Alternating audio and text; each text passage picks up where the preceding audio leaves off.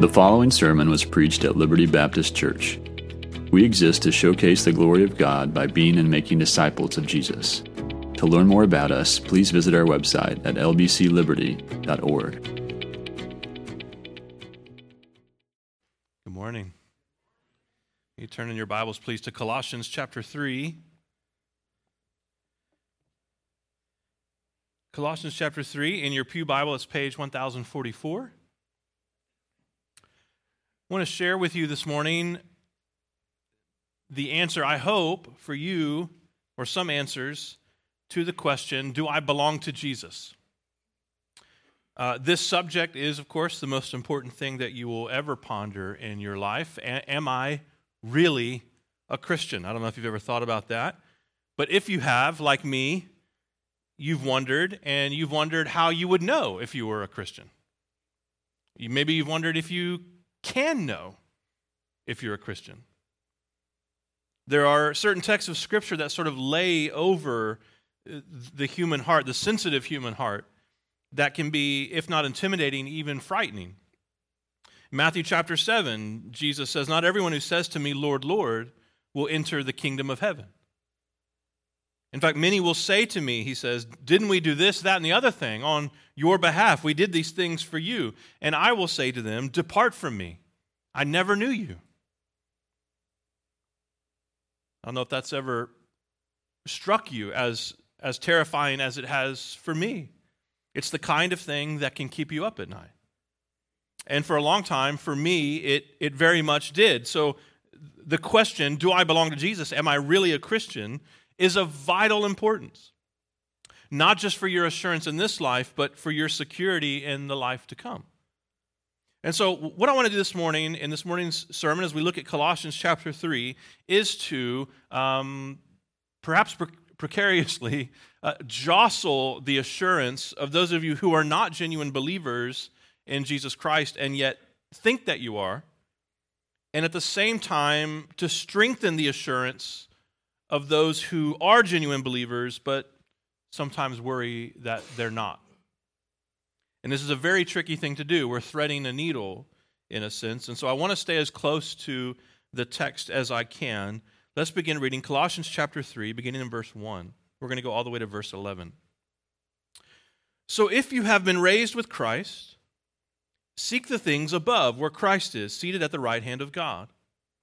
Set your minds on things above, not on earthly things. For you died, and your life is hidden with Christ in God. When Christ, who is your life, appears, then you also will appear with him in glory. Therefore, put to death what belongs to your earthly nature sexual immorality, impurity, lust, evil desire, and greed, which is idolatry.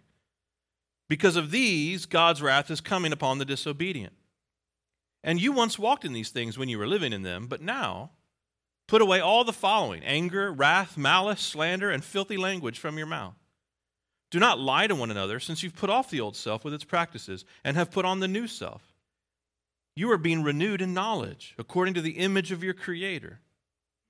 In Christ there is not Greek and Jew, circumcision and uncircumcision, barbarian, Scythian, slave, and free, but Christ is all and in all.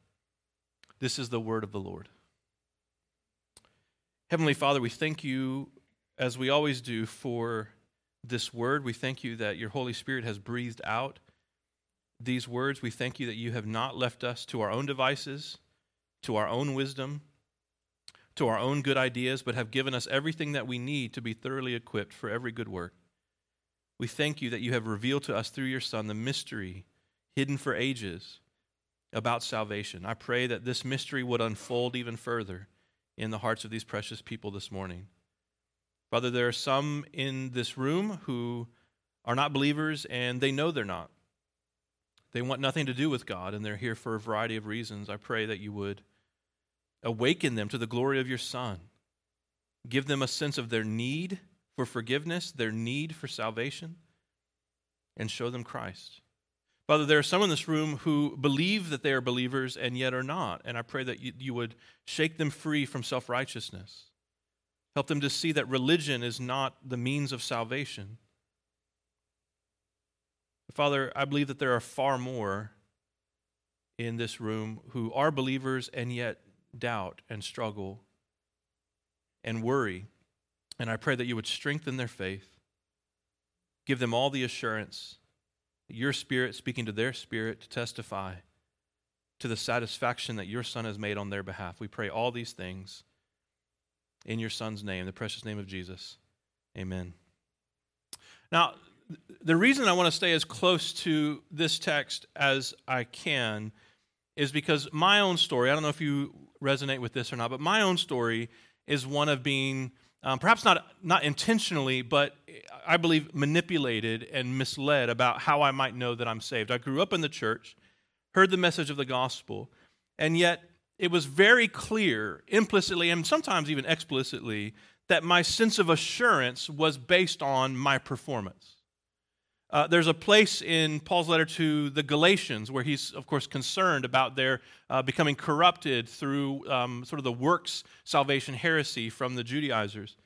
And one of the things that he says to them is, having begun by the Spirit, are you now being perfected by the flesh? And for a large part of my Christian life, the, the answer, at least implicitly, was yes. You, you got in by Jesus, but you stay in under your own power. You stay in under your own performance. And so, as a very uh, timid, um, pretty anxious, uh, worrisome, uh, we might today use the word neurotic um, kid, um, this was very troubling to me. I, I believed that my salvation was based on how good a Christian I could be. And I lived in a particular time where um, the, the church culture, perhaps it was just my context, but I think it was fairly widespread. In fact, after the uh, morning service this morning, a, a, few folks came up to me and said, You could have been telling my story from my childhood growing up in church. So I don't think it's an isolated incident, but I grew up in a climate of fear, kind of a culture of fear, a church culture of fear. Everything could kill you, we were sort of impressed upon. And in fact, there was sort of a spiritual element poured onto this. Uh, I grew up, um, I was born in the late 70s, grew up into the 80s, and there was a time where we were told even certain toys we played with would give us a demon, certain cartoons you would watch would give you a demon, certain things you would see at a friend's house would give you a demon. Everything could give you a demon. And to these days, I think that one of the devil's great schemes was actually making the church believe he was more powerful than he is and creating this sort of climate of fear for us. Everything could kill you. Now, put into this um, the way that I was sort of jostled in my assurance early on. Um, there were a series of movies that came out in the late 70s. You can still see them on YouTube. Um, the younger generation thinks that the Kirk Cameron Left Behind movies is like the beginning of the, of the Left Behind movies. Oh, no. There was a whole series of Left Behind movies that came out in the 70s, and some of you perhaps remember them A Thief in the Night, A Distant Thunder. Do you remember these? And I remember as a kid getting all excited because you would hear that on Sunday, at the Sunday evening, uh, you know, church service, they're going to show a movie. And when you're a kid, you know, and you're, you're you know, you're kind of dumb, you're excited. They're like, a movie. Yeah, none of those guys getting up talking to, you know, there's going to be a movie, and you're all excited they're going to show a movie, and they get the, and it's actually a movie with the projector and everything. And so it feels like you're really at a movie theater. And they showed this movie, and it scared the living daylights out of me. It was uh, just like the sort of newer ones. Like you don't, if you take the mark of the beast or what have you, or you get left behind, the Lord's going to come back. And if you're not faithful, you're left behind.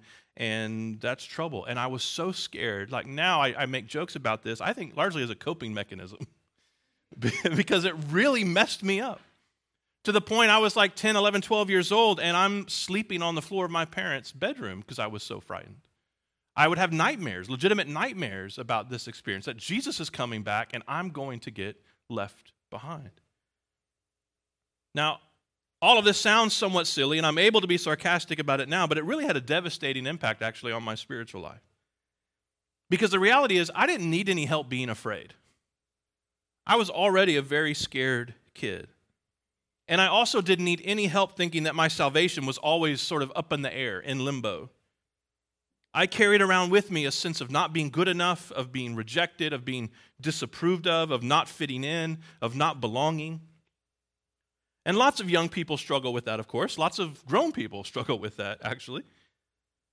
But you take that disposition and you spiritualize it, and it became somewhat religiously toxic to my heart. It made me a very fearful and very anxious Christian.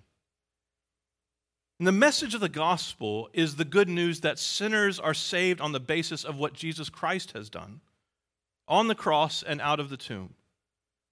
But for me, it very much seemed like my security, my assurance of salvation was vitally connected to what I had done. And when you realize that you're constantly aware of your sin and constantly aware of your failings, tying your assurance to your accomplishments is a great way to always feel insecure. I believed I was only as good as what I hadn't done. And so I would lie awake at night sometimes and stare at the ceiling and wonder, am I really a Christian? Am I really saved? If, if you resonate with that, if that sort of echoes in your heart, you've been in that position. The first thing I want to say to you is that it's completely normal. You're normal if you have those concerns or had those concerns. When I was pastoring, sometimes, occasionally, you know, people would come with these questions of assurance, questions of security. They were racked with guilt over a particular sin, perhaps, or the, just this anxiety, general anxiety. And they would ask these questions How do I normally say? I'm worried that I'm not really saved. And this doesn't give the full answer, but kind of the first step that I would take with them is sort of a question back to them. And the question was essentially this Do you think lost people worry about their salvation like this? I, mean, I suppose it's possible, but in general, people whose heart isn't changed don't tend to worry whether their heart is changed, right? Just the fact that you're concerned about your eternal state is an indication the Lord is at work. Just the fact that you would be anxious about whether you belong to Jesus is at least one good sign that you have a new heart that cares about Jesus. But I think there's some further diagnostics that we can do that, that help us sort of answer the question Can I know that I belong to God? I believe the answer is yes. How would you know that you belong to God?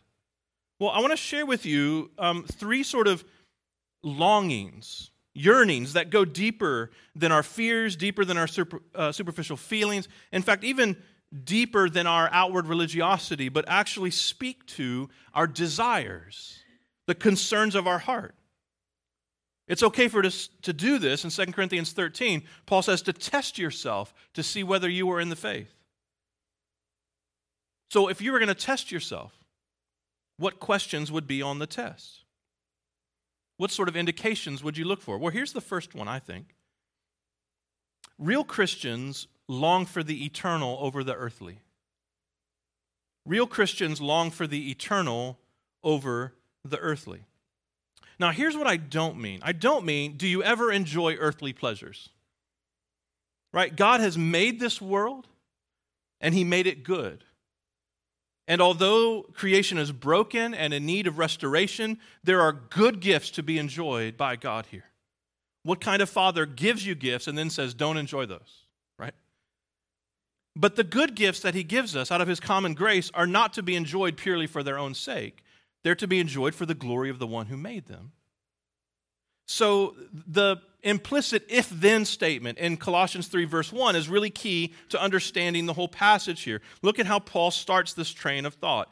If, verse 1, if you have been raised with Christ, and then you imagine sort of a parenthetical then, then seek the things that are above, where Christ is, seated at the right hand of God. If this is true of you, then this is how you would think about the world around you, Paul is saying. In other words, we might say, Where's your hope? Where's your ultimate satisfaction, right? It's okay to have fun with things designed to be fun, to enjoy tasting good food and reading good books and watching good movies and playing in God's creation in a variety of ways. But do those things satisfy you in the way that only God should satisfy you? Do you find your satisfaction in the eternal more than the earthly? When I was in m- middle school, one of the things that we were supposed to be afraid of, one of the means of leveraging fear against us, was sort of the second wave of Cold War threat of nuclear war.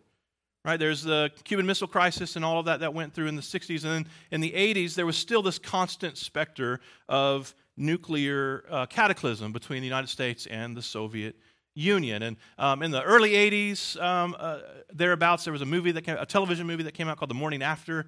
It was like this really huge pop culture phenomenon. It essentially posited what it would look like, a sort of post apocalyptic results of uh, the Soviet Union attacking the United States with nuclear missiles. And this was something, it was a constant conversation. The threat of nuclear war is always there. There was a rapid armament between both nations, and things were getting very heated. And I remember I was in the sixth grade, and our class was having a discussion about nuclear war and what might happen if the Soviet Union sent nuclear missiles to the United States. What would we do? And at this particular point, on this particular day at least, I was feeling somewhat bold, and I announced in the discussion that I wasn't afraid to die, which got me uh, written up and sent to the counselor for. I mean, I, want to give them credit and be charitable. They were concerned, right? When a sixth grader says, I'm not afraid to die, you think maybe is there something, is there depression? You know, is there is he suicidal? You want to like, you want to check that out probably.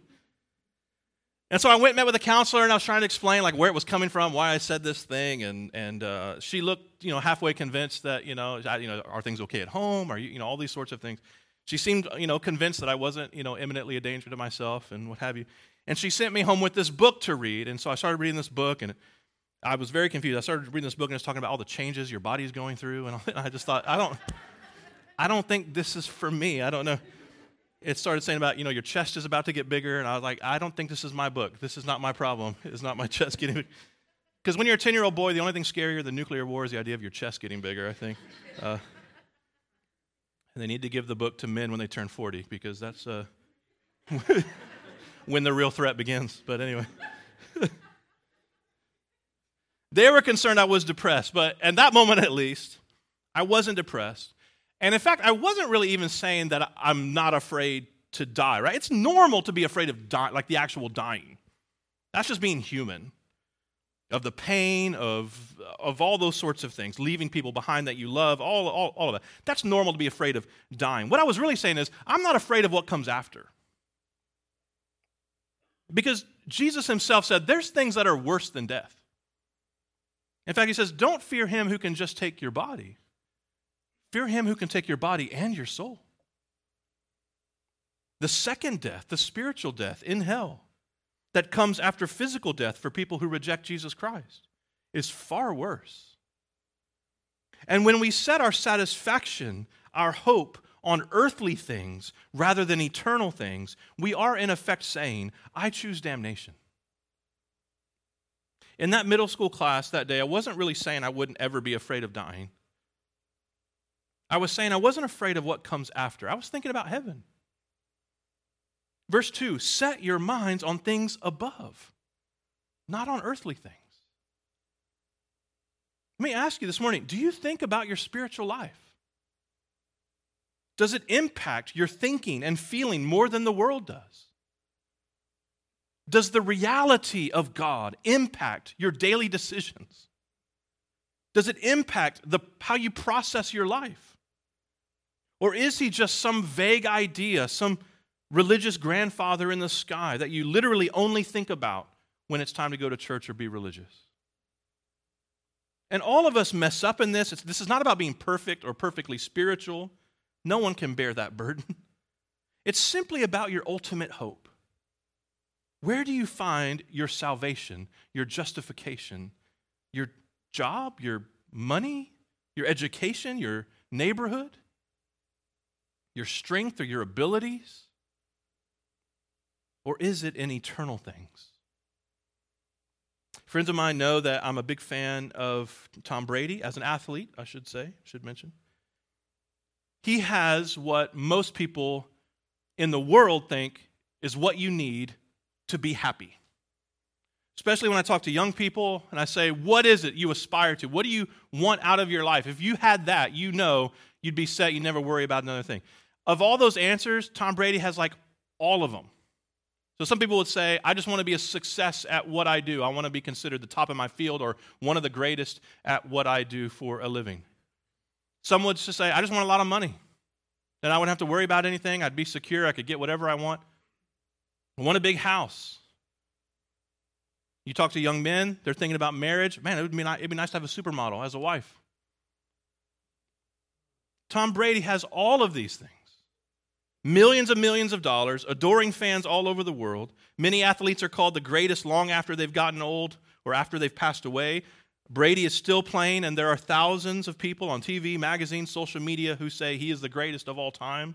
And you would think then that he would be the happiest guy who ever lived. It's sometimes attributed to actor Jim Carrey. I haven't been able to track down that he actually said this, but it's popularly attributed to him where Jim Carrey said, I hope that everyone gets a chance to make as much money as they want and be rich and famous so they can see it's not solving the problem. Well, a few years ago, Tom Brady was on 60 Minutes, and this is when he only had three Super Bowl rings, not six, so maybe his story has changed, but I think probably not. And he said to Steve Kroft on 60 Minutes, Why do I have three Super Bowl rings and still think there's something greater out there for me? I mean, maybe a lot of people would say, Hey, man, this is what it is. I reached my goal, my dream, my life. Me, I think, God has got to be more than this. And I find it interesting, you know, he takes the Lord's name in vain there, and it's almost like it's this implicit prayer God, there has to be more than this. He says, I mean, this isn't this can't be what it's all cracked up to be. And then Kroft responded back to him and said, Well, what's the answer? And Brady said, I wish I knew. I wish I knew. What we are seeing play out there, and in a hundred other stories similar to this, is what we see in the scriptures themselves, particularly if you think about the book of Ecclesiastes. Right? Ecclesiastes is Solomon as an old man, basically getting in the time machine and going back and encountering his younger self and taking himself by the shirt collars and saying, Look, you get it all, and it doesn't fill the void. Everything you ever wanted, you accomplish. And it's like chasing the wind. You never catch it. It will never satisfy what's going on inside your heart. In Ecclesiastes chapter 12, he says, Remember your Creator in the days of your youth, because the evil days are coming, the days in which you say, I take no pleasure in them. Have you been putting your hope, your satisfaction in temporary things? and wondering why it's not fulfilling you like you think that it should. If I could just get this, then I'll finally be happy. And then you get that and realize, oh no, there's something else. There's another level. There's something more that I need. Even religion, by the way, can become this kind of against the angst in our soul. Because I was the good kid, at least externally, I was the one who tried to be the religious leader to have all the answers in Sunday school class. I was the one that people looked at and said, Now that's a good kid. That kid, he's really spiritual. He's really going places because I learned all the answers and spoke up in class and tried to be a good religious young man. But my hope was in that performance. My hope was in that goodness. And I was miserable. I realized I'll never be good enough. I will never measure up. But Christ does. And Christ has. Do you long for the eternal over the earthly? If so, you can know that you belong to God. Secondly, real Christians long to be sinless, not just guiltless. Real Christians long to be sinless, not just guiltless. Just as it's normal to be afraid of dying, it's normal to hate the consequences of sin. Getting caught, getting punished, getting shamed, losing privileges, losing relationships. But everybody hates the consequences of sin. You don't have to have a new nature to hate the consequences of sin. But you do have to have a new nature to hate sin itself. Let me ask you this because it's not enough to simply want to be free of guilt, do you want to be free of sin? How do you know? Well, if you get caught, or if you don't get caught, are you still hurt? Do you still feel convicted even if you don't get exposed? Paul says, verse 5, therefore, put to death what belongs to your earthly nature sexual immorality, impurity, lust, evil desire, and greed, which is idolatry. It's interesting that he connects it to idolatry because he's saying this isn't simply about the surface behavior, this is actually revealing that you worship something other than God. When you're worshiping something other than God, you will act out in these ways. Because of these, he says, God's wrath is coming upon the disobedient. And you once walked in these things when you were living in them, but now put away all the following anger, wrath, malice, slander, and filthy language from your mouth. Do not lie to one another, since you've put off the old self with its practices and have put on the new self. You are being renewed in knowledge according to the image of your Creator. And verse 10 is really the key theological point in this section. It's the key point that's in play here. Having put on the new self. If you're saved, you're being renewed by the Holy Spirit, it goes on to say. In another letter, Paul puts it this way If anyone is in Christ, he is a new creation. The old has passed away, behold, the new has come. And this is simply Paul's way of explaining what happens in conversion, what we call getting saved. What happens when someone gets saved? Jesus says if you want to enter the kingdom, you must be born again. It's not simply about playing the part, something internally has to change. You got to be a new person, essentially. When you're born again, you're given a new nature. You're given a new heart. You're forgiven, yes, but also the Holy Spirit takes up residence inside of you and begins to direct your desires. You are being renewed, as Paul would say. Your sinful nature is there also, but you have a new nature that's conforming you more and more to the image of Christ. And if that's true, then it doesn't mean that we never sin, right? You don't become a perfect person. Christians won't be perfected until they join Christ face to face in the new heavens and the new earth. But it does mean that your natures are at war. And your new nature is bothered by the old one. And we call this, in part, conviction. The Spirit is convicting you of your sin. Do you want to, as Paul says in verse 5, put to death what is part of your earthly nature, or do you just not care? Sometimes when we apologize, we get little glimpses of this, right? We know we've wronged someone or our wrong has uh, been exposed or we've been called on it, and we express an apology, but we're not really sorry for the offense. We're just sorry uh, that someone's angry with us, and we just want that anger to go away. Are most of your efforts about preventing sin or about preventing being found out? Do you just think, oh, it would be terrible if someone found out about this sin that I hide because then I'd be in big trouble? Or do you think, I wish I could be rid of this desire? It's killing me. Please, God, help me. I don't want to do this anymore. Romans 7, maybe you find yourself in that world.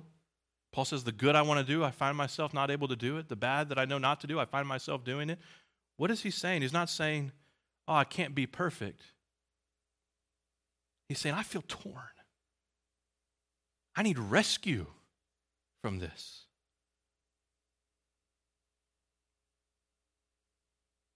Are you willing to make war on sin? If you are, it's a good sign that you have a new nature, that you belong to God who hates sin and is coming in wrath against it. If you're being convicted about your failure to honor God, it's a good sign that you belong to Him. In fact, right now in this moment, if you're thinking, I don't war hard enough against sin, that's a good sign. You feel convicted about it. Do you hate your sin more than its consequences? Thirdly and finally, real Christians long for Christ not just for heaven. Real Christians long for Christ, not just for heaven. To live with heaven in view is the highest aspiration that you could possibly have. To forsake any temporary satisfaction in this world for the surpassing satisfaction that is found in the glorious world to come is the hardest and yet the most pleasurable decision that you could make. And yet, to long for a heaven where Jesus is simply incidental is not longing for heaven at all.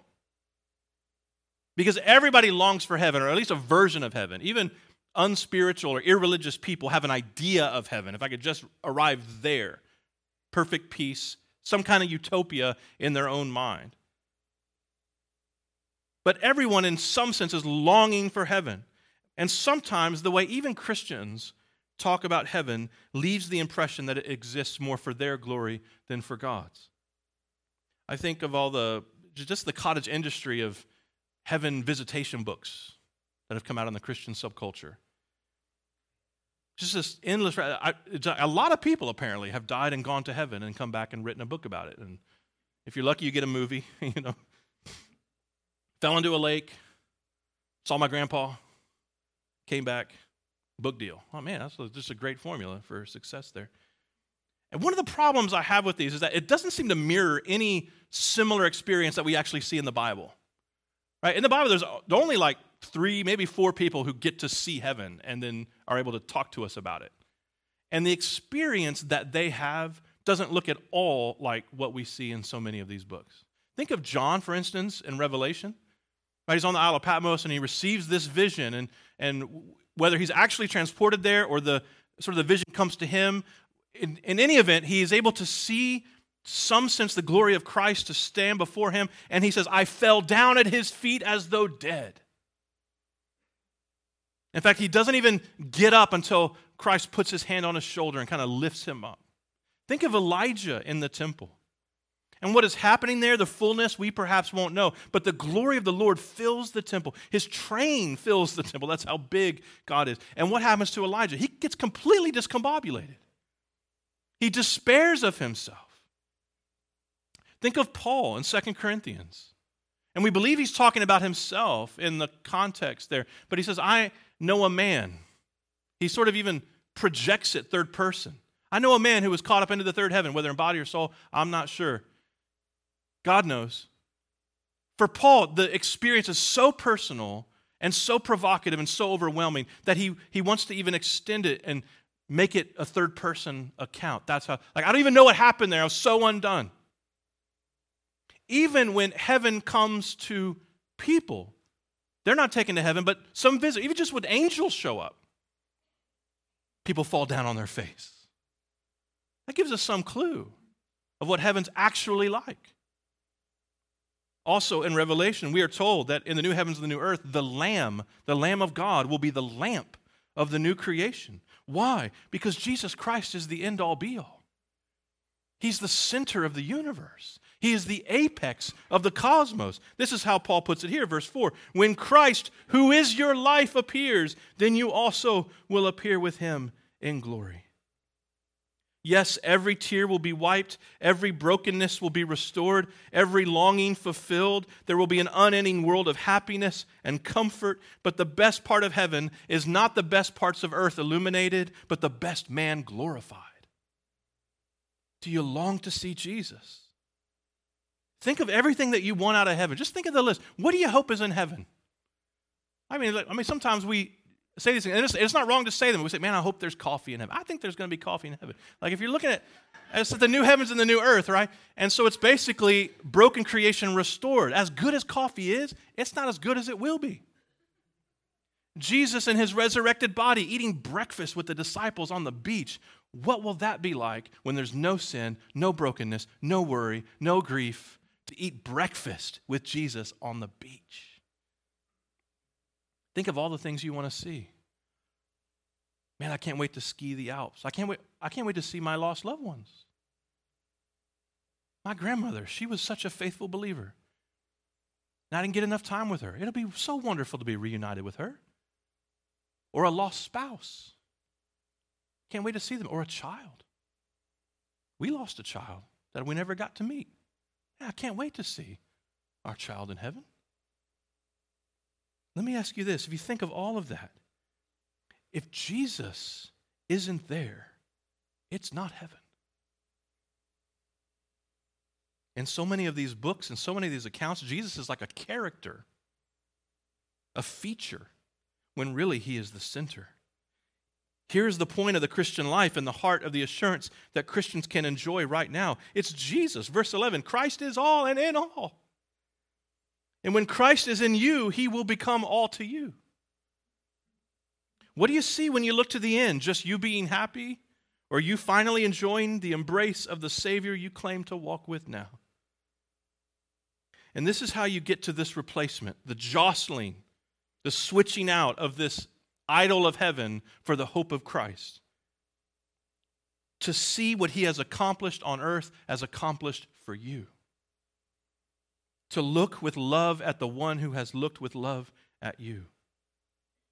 In 1 Corinthians 2, Paul says, I've resolved to know nothing among you except Jesus Christ and Him crucified. See, Paul, for a long time, thought he was going to heaven based on his own behavior and his own leadership and his own religiosity and his own theology. Of course, I'm going to heaven. If anyone's going to heaven, I'm going to heaven. And then he met Jesus. And he saw the real glory for the first time. And he saw, he knew, he felt that Jesus hadn't just died, but that Jesus had died for him and risen again for him. Do you see this crucified Christ as crucified for you? It was your sin against him that put him on the cross, but it was also his love for you. So, are you wondering, are you asking, Am I his? Do I belong to God? Am I a real Christian? I promise you this God promises you this. If you put your faith in Jesus Christ, you will be his forever.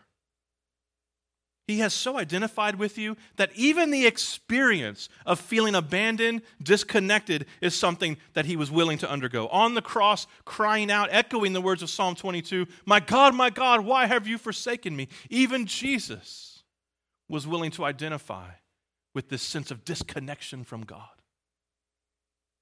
Am I yours? He became like you that you might become like him. This Christ who went to a cross to bear your punishment that you might be free. When I was about in that sixth grade time frame, there was a point where I wasn't confident about, I know what happens when I die. And it's a recurring theme eh, throughout all of my childhood, which was, I don't know if I'm saved because I'm looking at my own behavior and my own performance. And I remember a very kind person kind of taking me aside and sharing a story with me. I said, I don't know if I'm really a Christian. How, how can I know? And this person told me a story about a little girl who the devil would come to tempt and taunt and tell her that she wasn't loved by God. And the little girl prayed the sinner's prayer, probably something that many of you have prayed, which I have prayed to receive Christ. She prayed a prayer Jesus, come into my heart, forgive me of my sin, that I might go to heaven when I die. And then she carved the date of the prayer on a tree. This is the date that I prayed this prayer. And when the devil would come and tempt her and taunt her and say, You don't belong to God, she would point at the tree and point at the date that was on the tree. Say, This is the date that I prayed that prayer. And I, I'll tell you, like, that was comforting for a little while. And after a while, it didn't quite do the trick because then he started asking questions like, How do I know I really believed it when I prayed the prayer?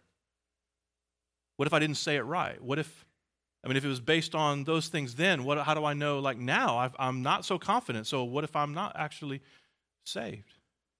And so I was told, pray the prayer, remember the date. I'll just full disclosure, spoiler alert, I don't remember the date that I prayed that prayer. What do I do? Well, I've come to see that as important as those little prayers can be, the Lord really does reward weak, imperfect prayers. When the devil comes, as he often does, and says, How you think God could love you? After all you've done, after what you think, people don't even know half of the stuff that's in your head, but God sees it all. And you think God embrace you? I don't point to a date on a tree. I point to the tree on Calvary. See, there's the proof. There's the proof that God loves me. He went that far. He was not willing to withhold his own son for me. See, as long as you're looking only at yourself, at your performance, at your abilities, at your feelings, you will always struggle with assurance. But if you look to Christ, your heart can be captivated by the one who has performed perfectly on your behalf, who has done what you couldn't do, and who has given you the eternal gift of himself. This is how much God loved the world. He gave his only Son. That if anyone would believe in him, Whoever believes in him, anybody, you believe in him, you won't perish. You have the gift of eternal life. And I did some digging. I'm not a linguistics scholar. Tyler, you have to correct me if I'm wrong here. I went to look. You know what the Greek behind the, this everlasting life, what the word really means? It means everlasting. The translators got it right on this one. I, I approve of their translation. It means forever without exception without exhaustion, without expiration. Your feelings may wax and wane. Your fears may wax and wane, your insecurity may wax and wane, but Jesus Christ, the Lord, He rules and reigns forever.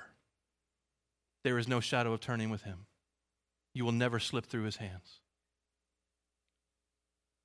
Just to press this home, I, I want to say to you that if, if, if this bores you, like spiritually, you're just yawning at this. You're demonstrating the very danger that you're in this very moment. But if your heart is leaning in, if you know the Spirit is prompting you to make this real, I urge you right now, where you sit this very moment, to repent of your sin and put your trust in Jesus. He will not turn you away, He will not abandon or forsake you. No matter what you've done, no matter what you've been through, no matter what's going on in your heart, you hand it to Him, He will not let you go.